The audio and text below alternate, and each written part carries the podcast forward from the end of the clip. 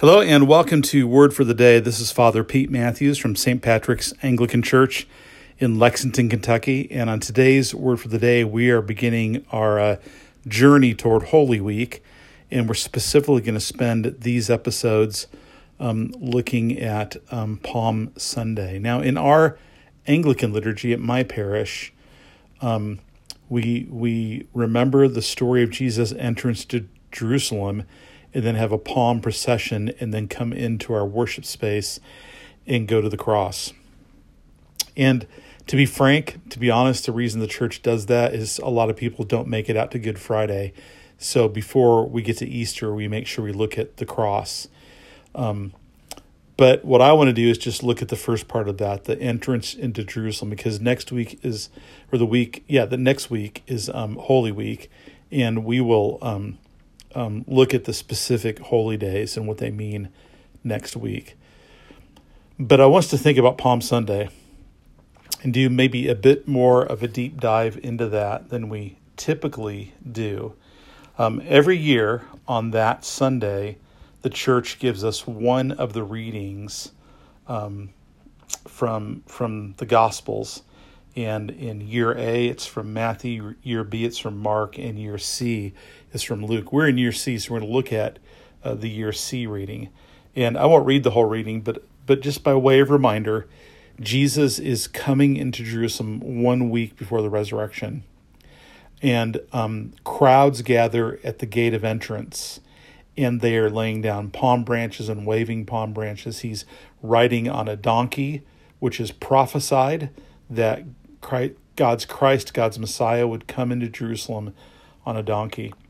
But I want to start with the cry that the crowds made. And then Luke, here's how it's translated.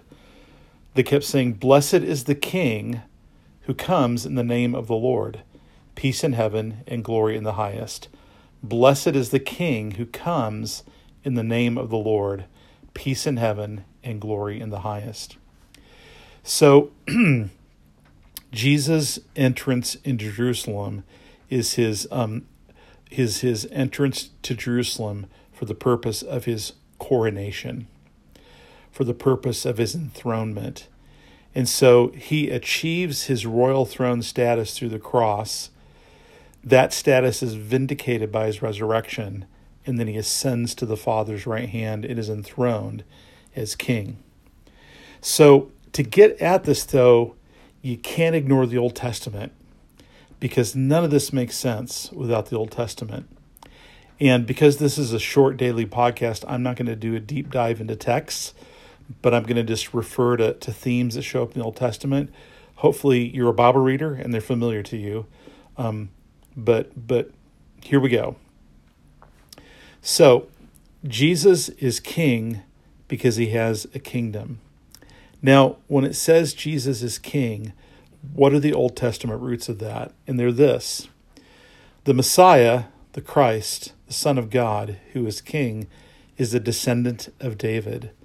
And the dynasty of David that was established, excuse me, when he was anointed king, pardon me, um, is continued and fulfilled in Jesus. So when God made covenant with David in 2 Samuel 7, he said, Your throne will last forever.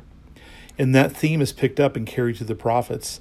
And the promise is one day a descendant of David will come who's more than just another man, but who sits on the throne of David and reigns over Israel and over all nations.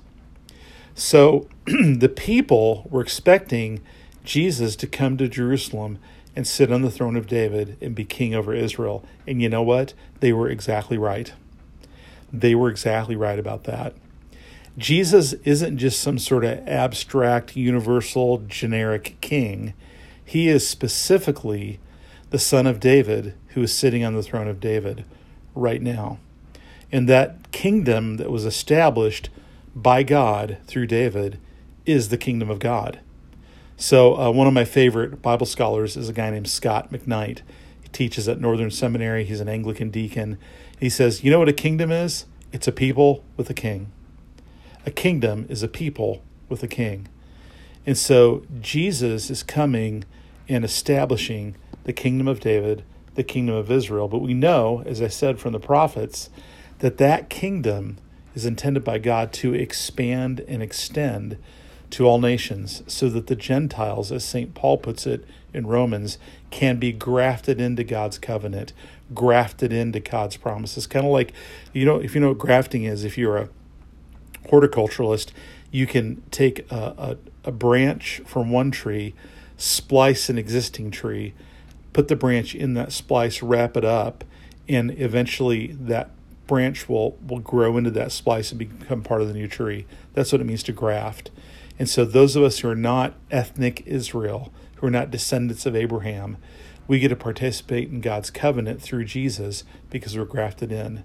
And what's going on at the triumphal entry, what's going on at Palm Sunday, is Jesus is entering into his enthronement week, his coronation week, to be the King of Israel and by extension the King of all nations, the Son of David, who sits on the throne of David to rule over his church and over all creation now and forever. So we're going to kind of riff on that for the rest of the week, but I really want to make that clear. And the reason I want to do that is sometimes what people do is because they they they rightly emphasize that what people assumed is Jesus would establish his reign through the typical human means of violence and um, political power. The fact that he didn't do it that way means that his kingdom isn't isn't has nothing to do with David. That's just not true. That uh, you can't read the Bible and say that. It's it's bigger than David's kingdom. It's a kingdom over all creation. It's really God's reign because see Yahweh was the real king of Israel always. But he reigned through David always. Israel failed to recognize that often, but that was always the idea that Yahweh was their ultimate king, but he ruled through a human king over his people, his covenant people. That's what Jesus is doing. And he's coming to Jerusalem to establish his kingdom, to establish his reign, to be um, to to gain his throne, to have it vindicated by the by God the Father, and to be enthroned at God's right hand. Okay, God bless and have a great day.